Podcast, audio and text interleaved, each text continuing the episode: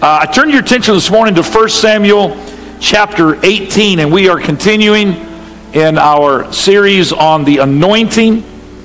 We have talked about the different levels of anointing, and we are continuing in that series this morning. 1 Samuel 18 14. I want to read a few verses uh, in your hearing from chapter 18. We'll start with 14. And David behaved himself wisely in all his ways, and the Lord was with him. Wherefore, when Saul saw that he behaved himself very wisely, he was afraid of him. But all Israel and Judah loved David because he went out and came in before them. Skip down to verse 18. And David said unto Saul, Who am I? And what is my life or my father's family in Israel that I should be son in law to the king? Notice the different perspective that David had of himself than what others said of him. Now look at verse 22. Saul keeps trying to give David a, one of his daughters to marry, and the first offer, she married somebody else. Now he moves on to Michal. Verse 22 And Saul commanded his servants, saying, Commune with David secretly, and say, Behold, the king hath delight in thee, and all his servants love thee. Now therefore be the king's son in law.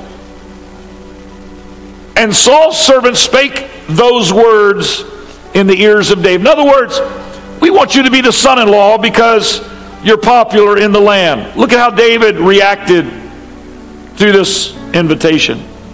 And David said, Seemeth it to you a light thing to be a king's son in law? In other words, it's a very light thing what everybody is saying about me. People in our culture, ladies and gentlemen, live for the popularity of others. David lived for the favor of one. Seemeth it to you a light thing to be a king's son in law, seeing that I am a poor man and lightly esteemed? We have talked about how that anointing starts with sacrifice. Samuel sacrificed as he went to anoint David. And then we talked about how that the anointing will seek out a worshiper. And David was a worshiper. And then we have studied how that the third level is service how that you, as David did, must continue to have the heart of a servant if we're going to be anointed with the favor of God. He served his father, he served his sheep, he served his brothers, he even served the backslidden king. The fourth level we talked about last week was dominion. David is now brought onto the center stage as the anointing rises up in him and he takes on Goliath. And God gives him a mighty victory. But now comes an even bigger battle in the fifth level of anointing, and it is humility. Humility. I want to speak to you today about this fifth level of anointing, humility. Would you bow your heads and pray, Lord? We stand in awe of your glory and your power. What a mighty God you are. We ask that you would anoint hearts and minds to receive your word and anoint our lips and spirit to speak your word without fear or favor, and we will give you praise for all things. Everybody said, in Jesus' name. If you're standing, you may be seated. Thank you. Now, as David has defeated Goliath and the Israeli army is chasing and defeating the Philistines, David takes the head of Goliath and goes into Jerusalem and stands before the king. And in case anybody has any doubts, who killed that giant Philistine called Goliath. All of those doubts should be erased with the fact that David has the giant's head in his hand. How many of you know that God gives you the anointing to take the head off of whatever giant you are facing? So that it doesn't ever come back. God gives you a total and complete victory in Jesus' name.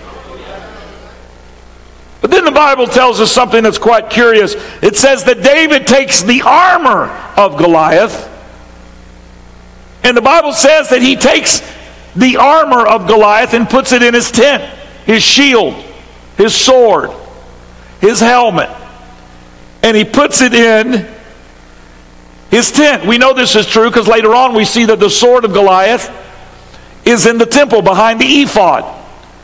And so David secures this armor.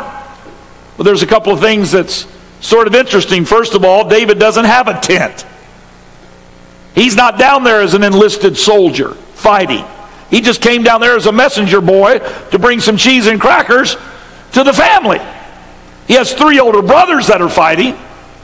Maybe they're sharing a tent, and there's a possibility that he put them in his brother's tent.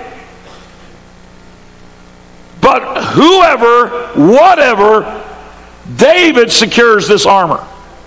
The second thing that I think is of interest is the fact that David would not take Saul's armor into battle, but he takes Goliath's armor. He said he couldn't take Saul's armor King Saul because he had not proved them. But he takes Goliath's armor because he has defeated him. I'm thankful for the Benny DeMerchants. I'm thankful for Bishop Myers. I'm thankful for our elders. And we have been blessed in 2021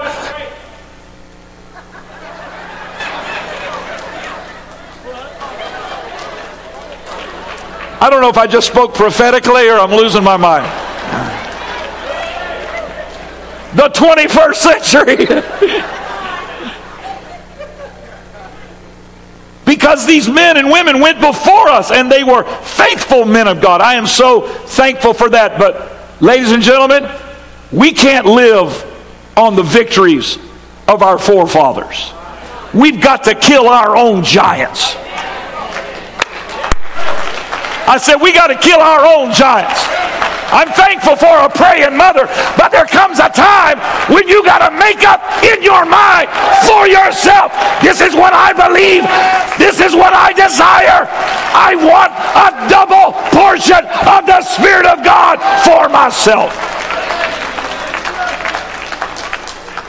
We can't live on other people's blessings.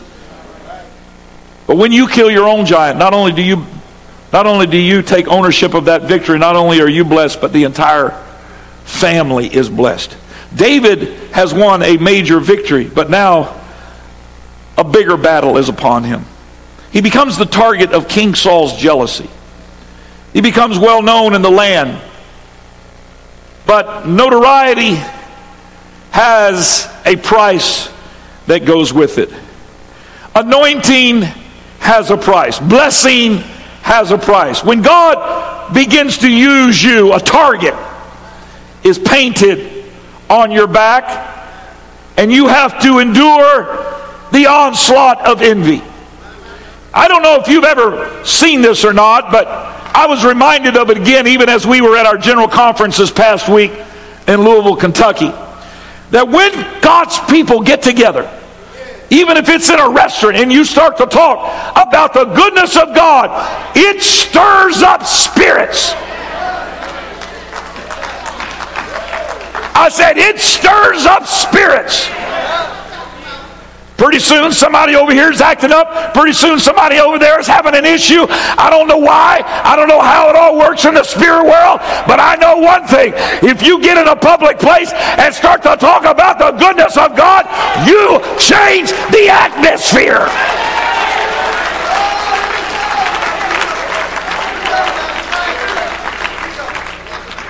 We were so excited. Thursday night was a powerful service. Brother Jerry Jones preached. He's going to be with us next I guess it's this November for our 20th pastoral anniversary, but he had served as 20 years of secretary of our organization, so he was uh, uh, preaching this sermon at General Conference, powerful sermon about when the fathers fell asleep and what God is going to do for this next generation. And my goodness, what a powerful generation is before us. I was talking to him after the message, and I said, Brother Jones, I have found that this next generation is full of faith. I, I was at that Bangladesh crusade and I looked around and I was the oldest guy on the team.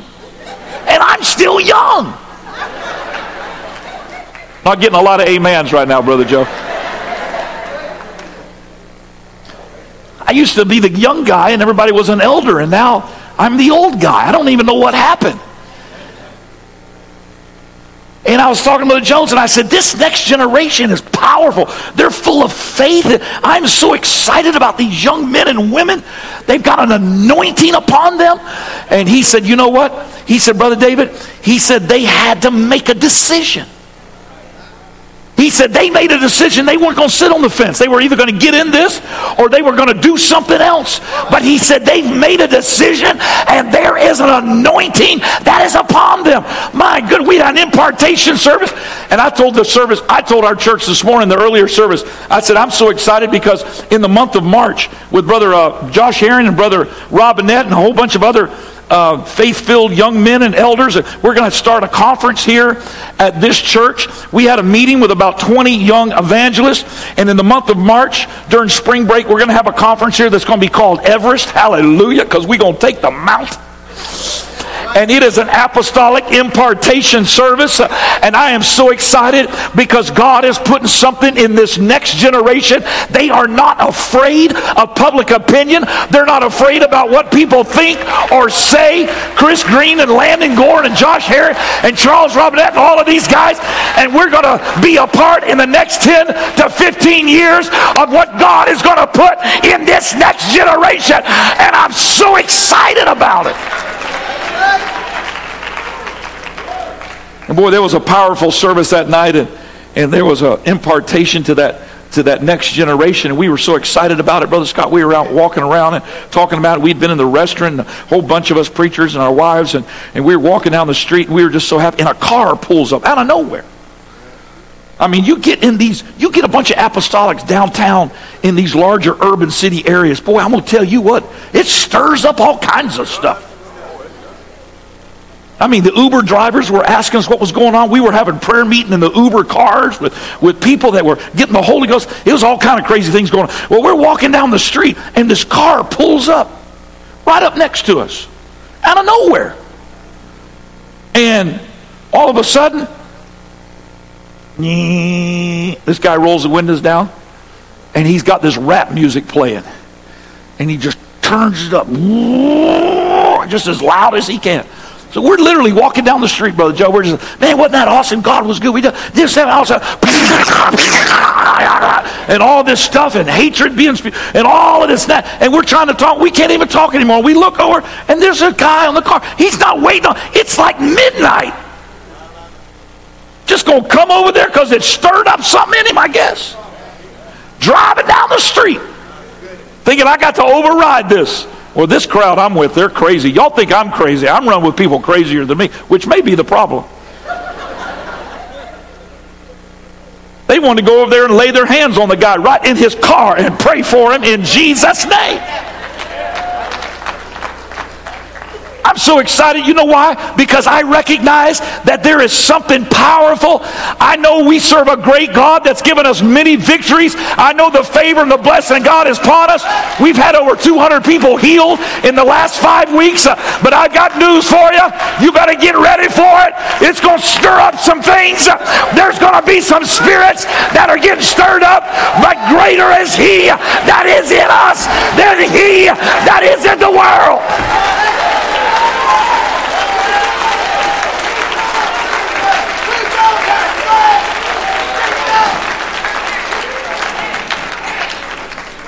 You better know it. I, have seen it all my life. We talked about it even in Bangladesh. But anytime God gives you a great victory in a revival, you said, I'm going to the next level. I'm tired of just status quo, church as usual, going through the motions. I'm deciding I'm going to be a worshiper of God. I'm deciding I'm going to bless God. You better get ready for it. The devil's going to unleash the hounds of hell to come after you and try to put you back in your place and get you back in a box. You got to make up in your mind. I don't care what anybody thinks. I don't care what anybody says. This is not about me. This is about a God that wants to save the entire world.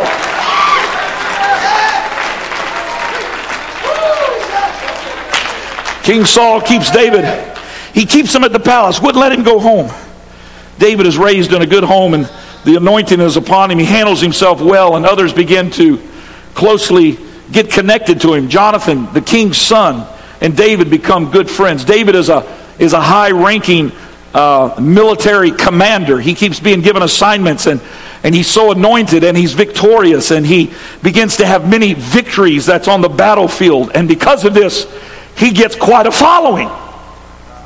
He has over 3 million followers on Instagram, Facebook, and Twitter. He's got more followers than Donald Trump on Twitter. He's He's very, very popular in the land. He gets this enormous following. People in and all around the land of Judah and Israel, they notice how well David cares, carries himself. And, and soon uh, David is returning with his generals from a battle, and the horses are high stepping down the main street. And King Saul is looking out his balcony at the palace and watching this military parade coming down. The women all gather out of their little houses and hamlets from around the country, and they all gather in the streets, and he hears them as they begin to sing, David hath slain his ten thousands. Saul has slain his thousands, but David his ten thousands.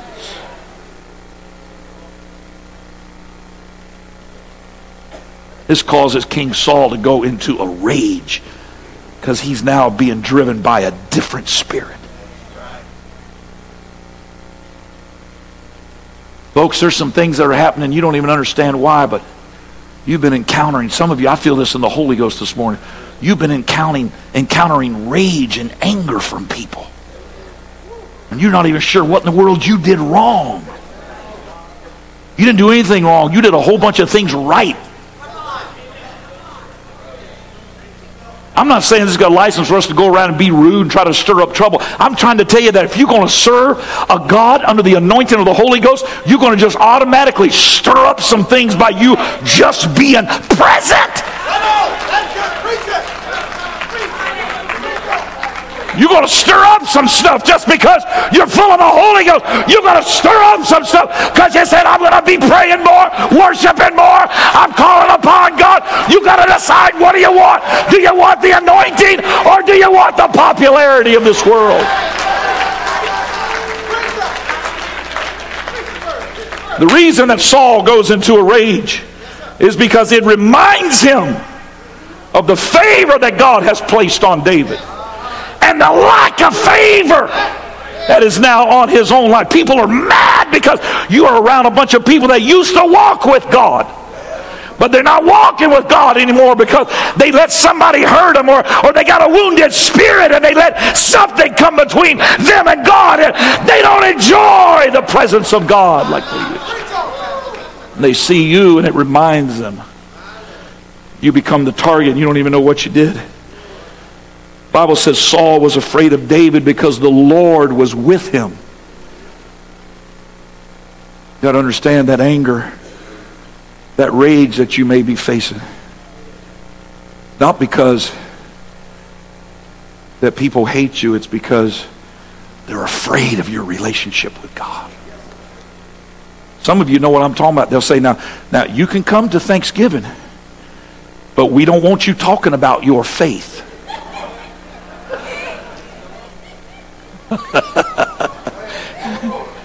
you can talk about politics, you can talk about sports, you can talk about the weather, but don't come up in here talking about how good God is.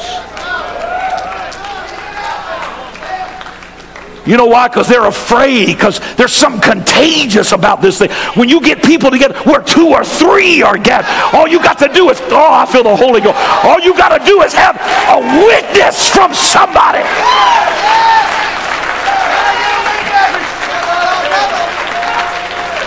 Woo, you can feel the Holy Ghost over a hamburger at McDonald's. You get with somebody that'll say, Isn't the Lord good? Hasn't God blessed us? We are rejoicing under the anointing of God.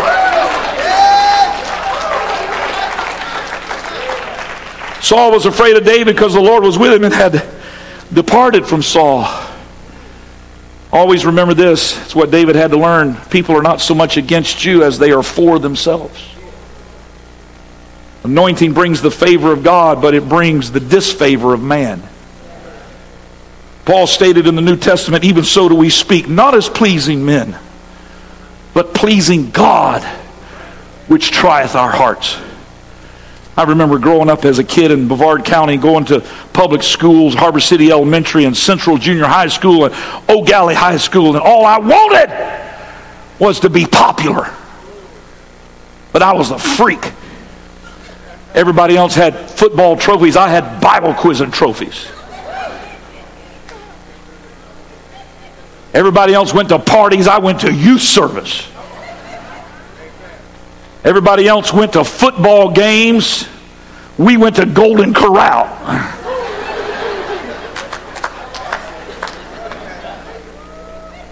Everybody went to clubs. We played putt putt golf. I remember, I remember in elementary school, my mom would come pick me up in the church van. People would say, Your mom's out there. I'd be like, I don't, I don't know who that's what.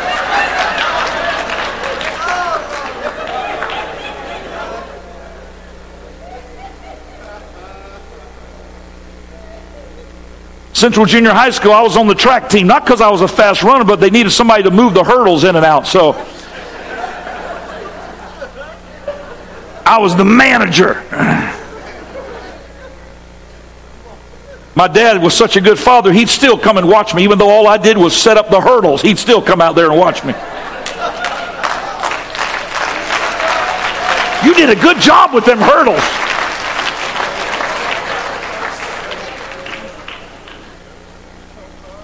But I'd be like, Dad, you don't have to wear a three piece suit to the track meet.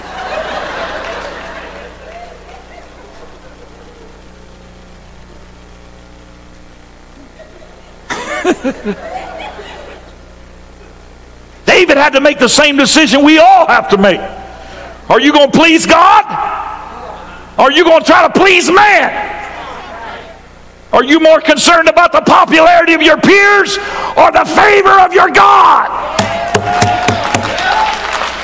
Paul said, Even so do we speak, not as pleasing man, but pleasing God, which trieth our hearts. I don't know about you, but I want the favor and the anointing of God more than anything else.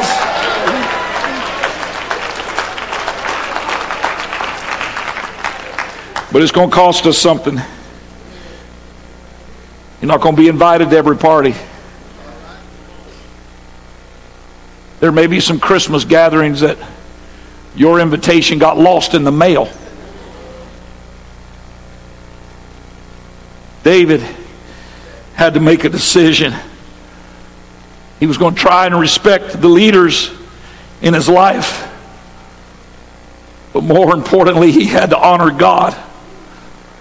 And this is the true test of character. Because you see, my friend, anointing may take you to the top, but it's character that keeps you there.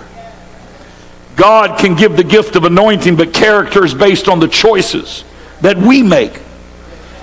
And David is now in the school of pain, and he's being taught how to respond to the hatred of those that he loves. He loves Saul. He is serving Saul. He respects Saul, but Saul is dealing with his own demons and taking them out on David.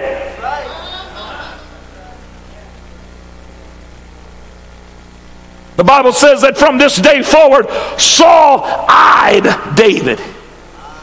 He viewed him as a threat. David is just being David, playing his harp, going out and fighting battles and bringing back more victories for the king. But Saul is dealing with his own fears and insecurities. So soon David is kicked out of the palace and given a series of military assignments that were meant to try to eliminate him. But David is blessed and victorious. Some of you, the enemy has tried to eliminate you You've gone some three things not because it was your own mistake or your own fault, but just because the devil thought you would have given up, you would have died, you would have quit and backslid by now. But guess what? You're still here saying, Great is the Lord and greatly to be praised. He thought you'd be dead a long time ago. But every battle you go into, there's a God that goes with you. There's a Savior that is there to bless and to keep and to give you a victory.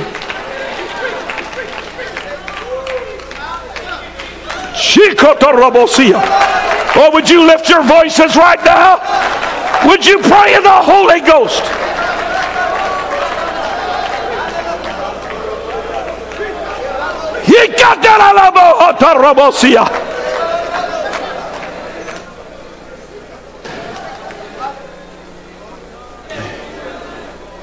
Jesus, Jesus.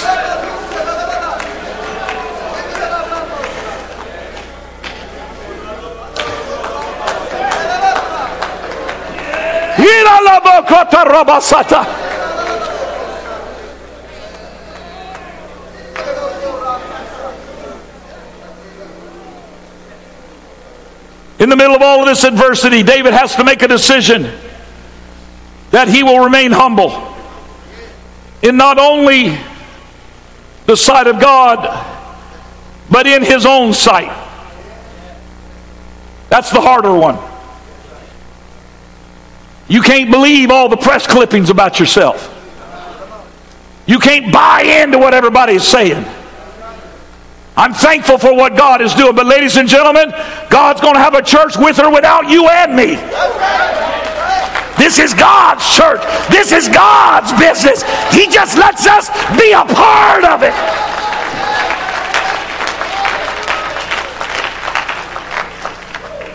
And the only way that the favor and anointing of God will remain is if you give God credit for it. If you start taking credit for the blessings of God in your life, God will lift his hand.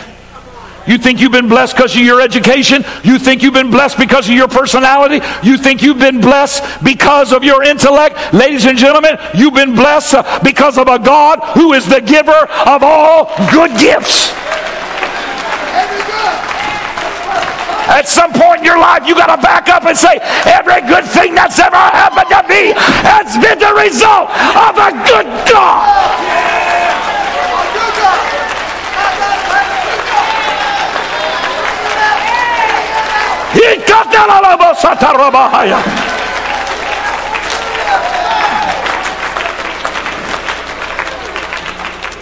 Let me say this you've got to keep a big view of God and a small view of yourself. We get that mixed up. We have a big view of ourselves and a small view of God. You got to change that around and say, My God can do anything. My God is great. I'm nothing, but God is good. I'm limited, but God is unlimited. I've got no power, but my God has all power.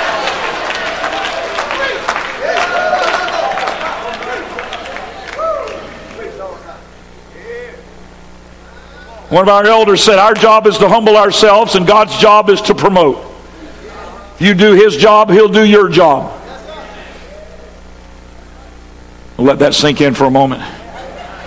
Our job is to humble ourselves. God's job is to promote. But if we do His job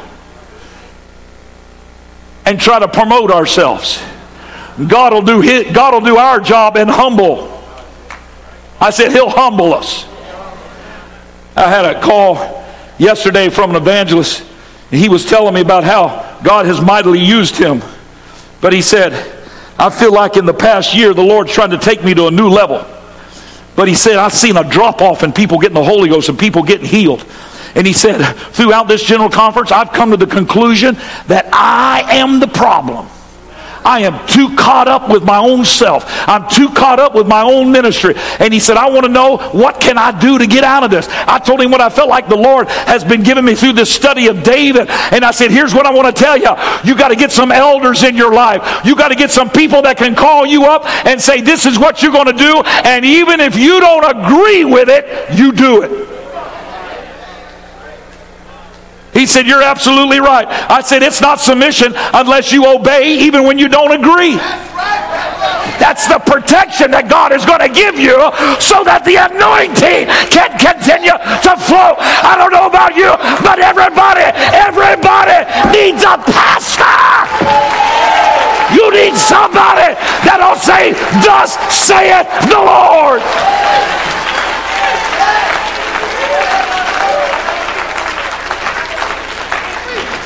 I got to hurry. The Bible says in verse 30, his name, David's name, became well known in all the land. But David did not buy into it. Now, this is a bigger battle than the giant. His name became well known through all the land. But David didn't buy into it. Twice he tells those servants of Saul, I'm from a poor family. I don't. You think I can just become the king's son in law because I'm popular in the land? Is it a light thing to you? I don't deserve this. One of the reasons that David did not buy into it is because he was a worshiper of God. If you worship God every chance you get, it serves as an antidote to self praise. I worry about people, I don't even care if they're preachers. I worry about people that can't worship God.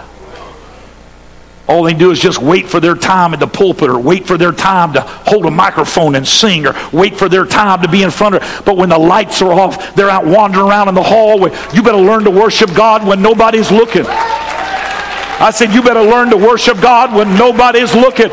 Because if you stop worshiping God, you'll start worshiping self.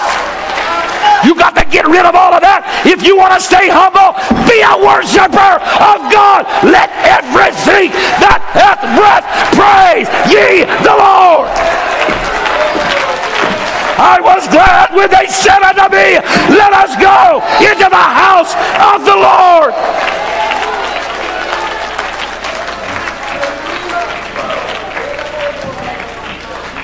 David didn't care what everybody thought of him. He didn't even care what his wife thought of him. She said, Well, you got down there, and I, later on when he was king and they brought the Ark of the Covenant into Jerusalem, he got down there and worshiped. She said, Wow, you really made an idiot of yourself today. He said, Let me tell you something.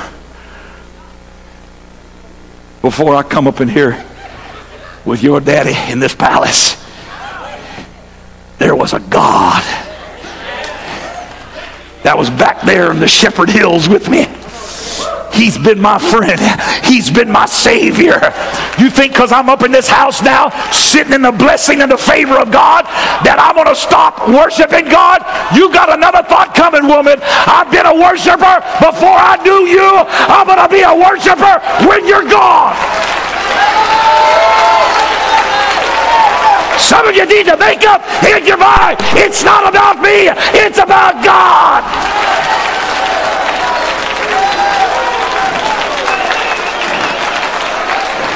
You can stay standing. I'm coming to a close. But I'm feeling some more stuff coming up on me. We're in America where everything's about customer service, and if we're not careful, we take that business model and want to put it as a template on top of the church. Well, I want my parking to be just like this, and I don't like nobody on my pew I don't know, and I, I don't want to shake hands, and I don't want to be messed with. I don't like to go to the altar, be crowded. You got all these personal preferences and all these things that you like and don't like. You better get rid of all that stuff and just say, I'm so thankful I'm still alive and breathing God's air. He's done so much for me. I've got no right to demand anything. Only to say, thank you, Lord. Thank you for saving me. Thank you for saving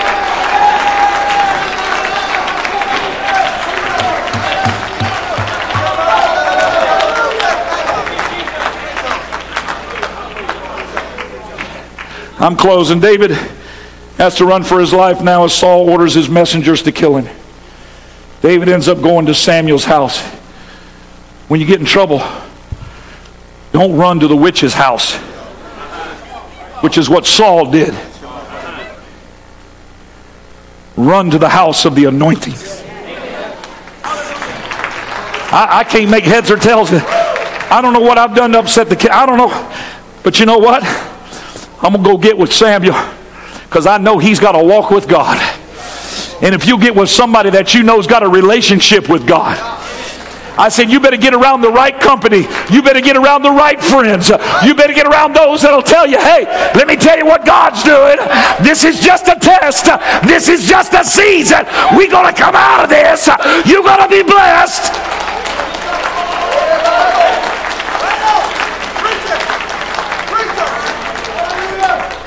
They tell Saul, David's down there with Samuel.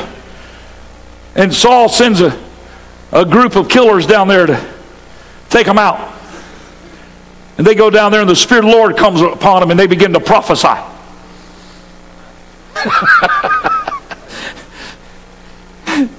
Brother Scott, they get down there to take David out, and they all getting filled with the Holy Ghost. Because where two or three are gathered. They got Samuel, who was the man who had the horn of oil, and they got David, who was the recipient of the oil, and they're there together, and the Spirit of God is upon them, and no weapon formed against them is going to prosper. I'm preaching to somebody, you may have lost your job this past week, but no weapon formed against you is going to prosper.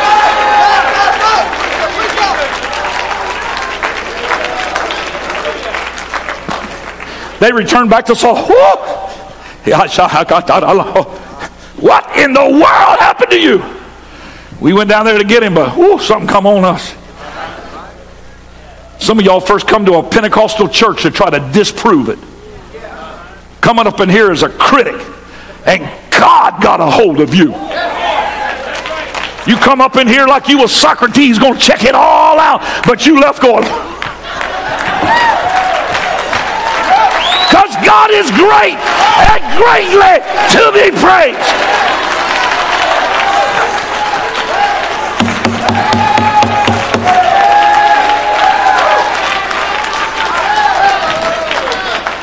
Saul sent a second group down, same thing happened. Saul sent a third group down, same thing happened. Finally, Saul said, I'll go and do it myself. When he got close, about like getting too close to a fire. When he got close, here's King Saul in all of his rage and all of his anger. When he got close, whew, he couldn't hardly handle it. He took off his royal robe. Bible said he just laid out in the street and prophesied. Some of y'all come up in here with your fine linens, got everything all down pat, but when God gets a hold of you, I said, when God gets a hold of you, is there anybody that's willing to get rid of your pride and say, I just want a touch of the Holy Ghost? I don't care what I look like. I don't care what anybody thinks. I've got to have a touch from heaven.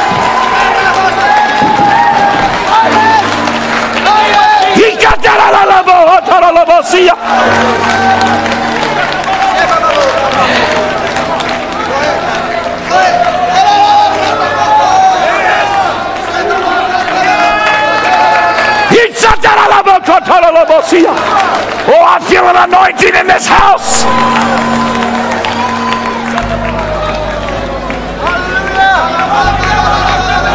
I said, I feel an anointing in this house.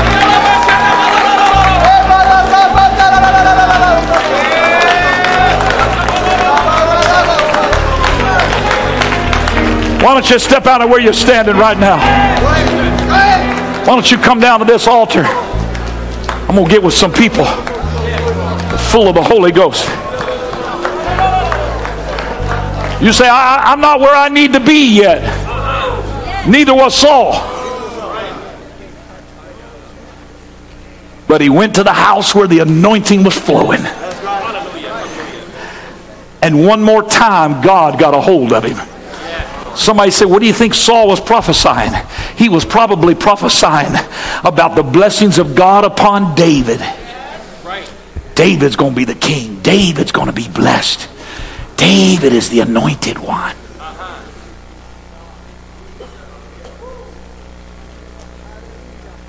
David, you just worship God and let God fight your battles.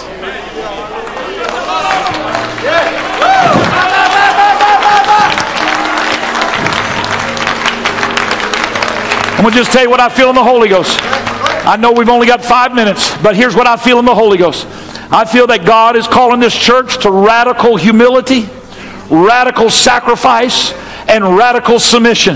We've had so many confirmations of that over the past several weeks. I want to know who in this building right now will lift up your hands and your voice. And would you offer God radical humility by the praise that's in your mouth?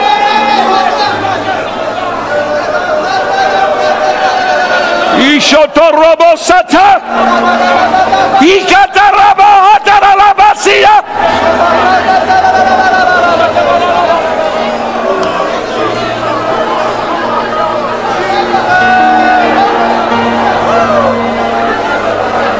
Ishataralabasia.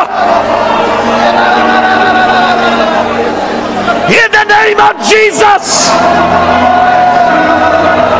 I humble myself under the mighty hand of God.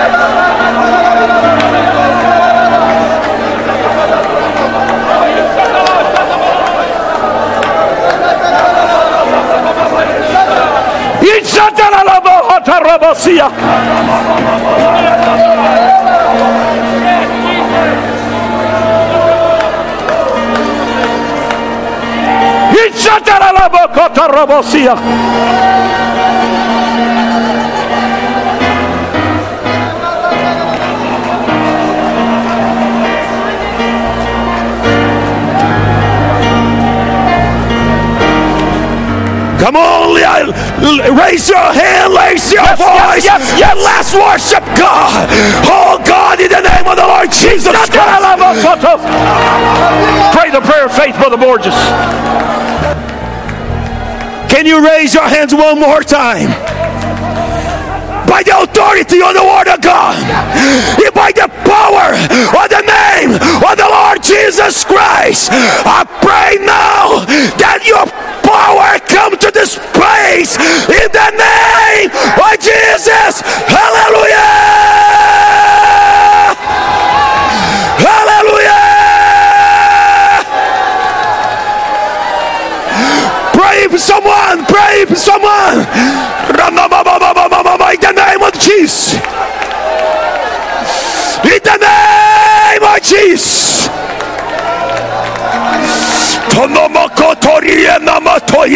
Pray for someone. Hitomamaye,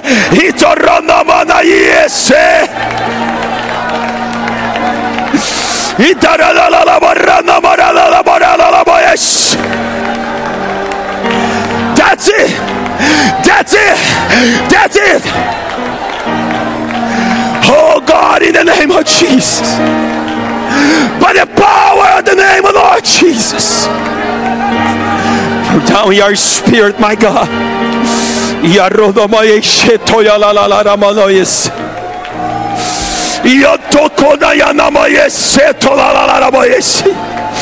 In the name of Jesus, in the name of Jesus, send us anointing, my God. Send us a humility, my God. Help us to humble ourselves, my God.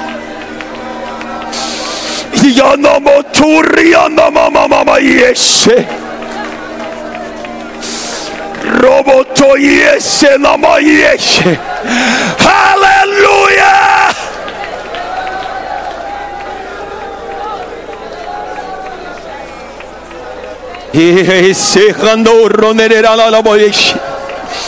Ia rodaria ralo certo toria nema kotoria nema rana. Itorona marama vayesh.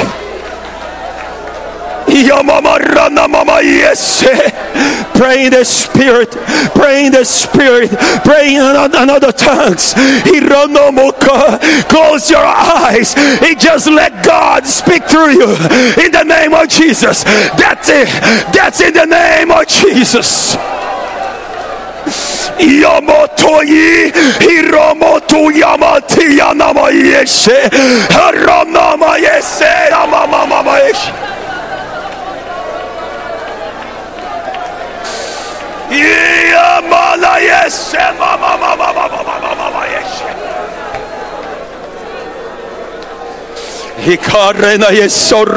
Yete in the name of the Lord Jesus in the name of Jesus.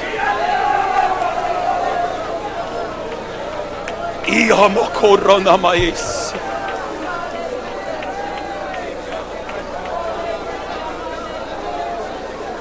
Romoto yanama yesi romone yanama yeshe. Irama santa yamana yeshe. In the name of Jesus. Come on now. Come on now. Itolia rana la lo yesha talolo rena.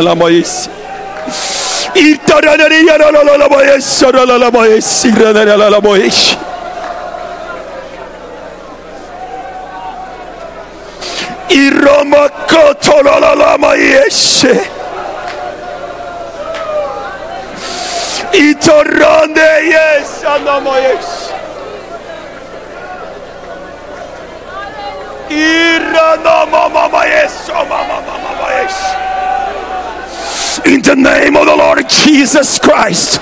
In the name of the Lord Jesus Christ. In the name of the Lord Jesus Christ.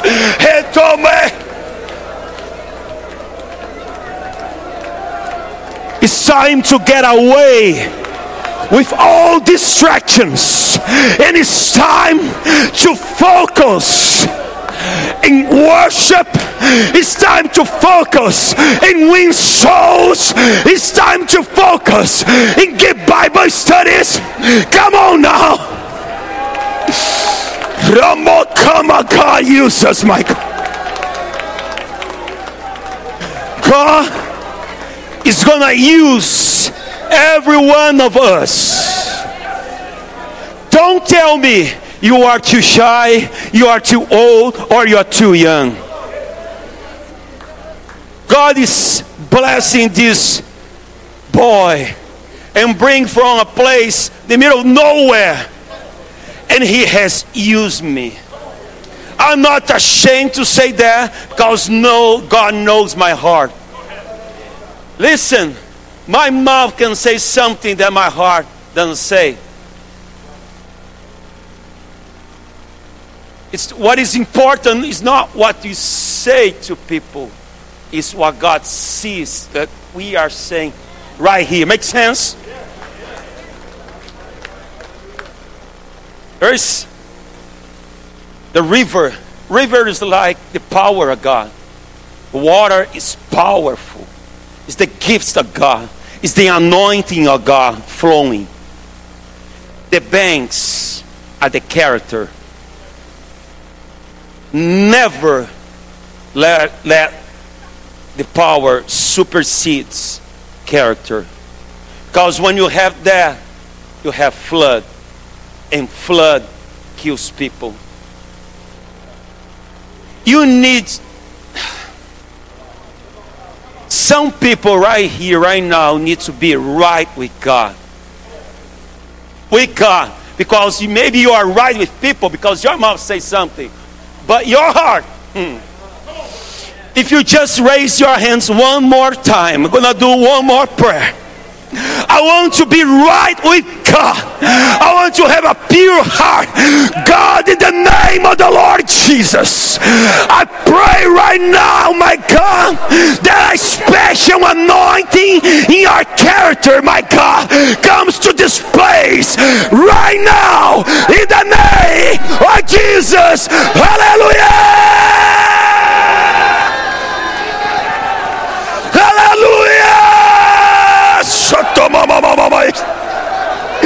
You're never gonna be the same again.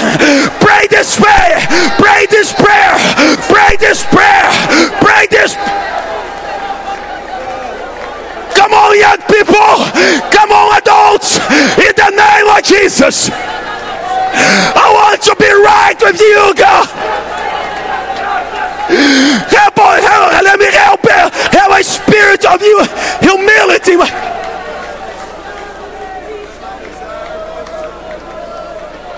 In the name of Jesus. In the name of Jesus. In the name of Jesus.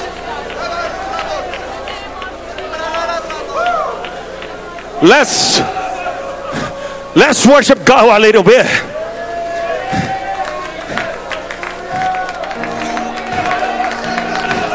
Let's worship God a little bit.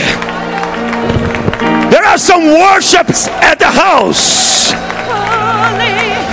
So let's praise and worship God with our all our might in the name of Jesus.